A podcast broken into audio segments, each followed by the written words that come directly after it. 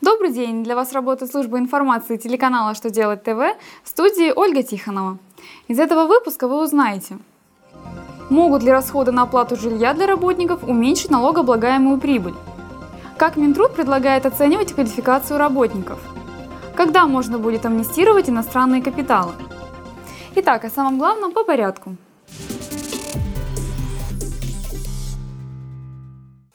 Могут ли расходы на оплату жилья для работников уменьшить налогооблагаемую прибыль? Минфин разъяснил, что ответ на этот вопрос зависит от условий трудовых договоров. Оплата найма жилья работников может относиться к расходам на оплату труда только если такие расходы в соответствии с нормами Трудового кодекса являются оплатой труда в натуральной форме. Иными словами, если часть причитающейся зарплаты выплачивается наймом жилья, и такая зарплата в натуральной форме предусмотрена трудовым договором. Если же оплата проживания работников носит социальный характер, то такие расходы нельзя учесть в целях налогообложения прибыли, даже если они оговорены в трудовом договоре.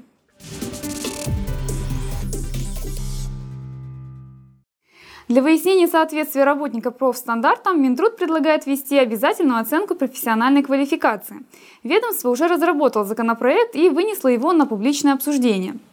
Если закон примут, то соискатели должны будут подтверждать свои навыки и уровень профессионализма. Оценка квалификации сотрудников будет проходить в форме экзамена. Проводить ее будут компании, уполномоченные на этот вид деятельности, а вот платить за подготовку должны будут либо сами граждане, либо компании. По итогам проведения оценки заявитель получит свидетельство о профессиональной квалификации.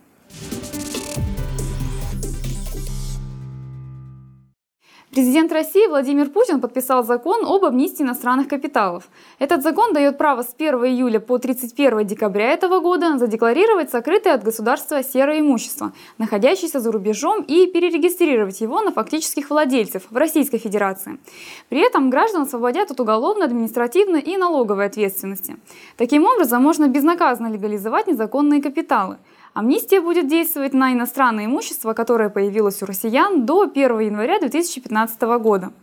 Законом утверждена и форма декларации, но имейте в виду, что уточненную декларацию в этом виде декларирования подать не получится.